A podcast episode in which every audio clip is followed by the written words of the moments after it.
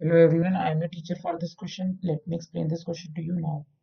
Without actual division, show that each of the following rational number is a non-terminating repeating decimal.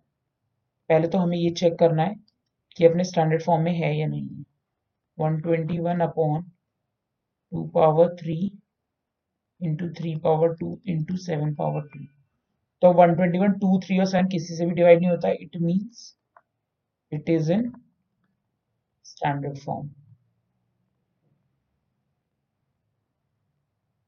अब अगर अगर ये number जो है टर्मिनेटिंग है तो इसका डिनोमिनेटर का जो फैक्टराइजेशन है, उसमें सिर्फ़ टू और फाइव आने चाहिए।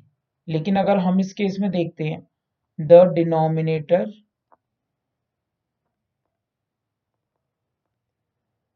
has 2, 3 and 7 as factors.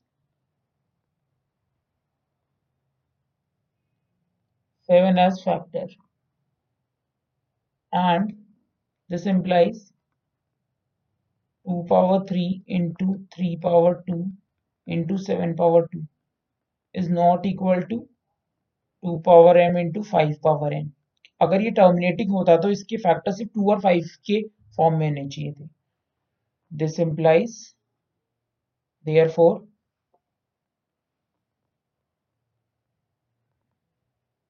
it has a non-terminating non-terminating repeating decimal.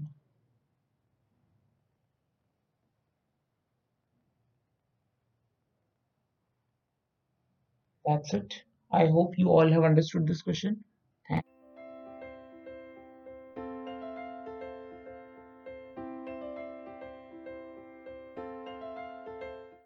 This podcast is brought you by Hubhopper and Shiksha Abhiyan अगर आपको ये पॉडकास्ट पसंद आया तो प्लीज़ लाइक शेयर और सब्सक्राइब करें और वीडियो क्लासेस के लिए शिक्षा अभियान के यूट्यूब चैनल पर जाएँ।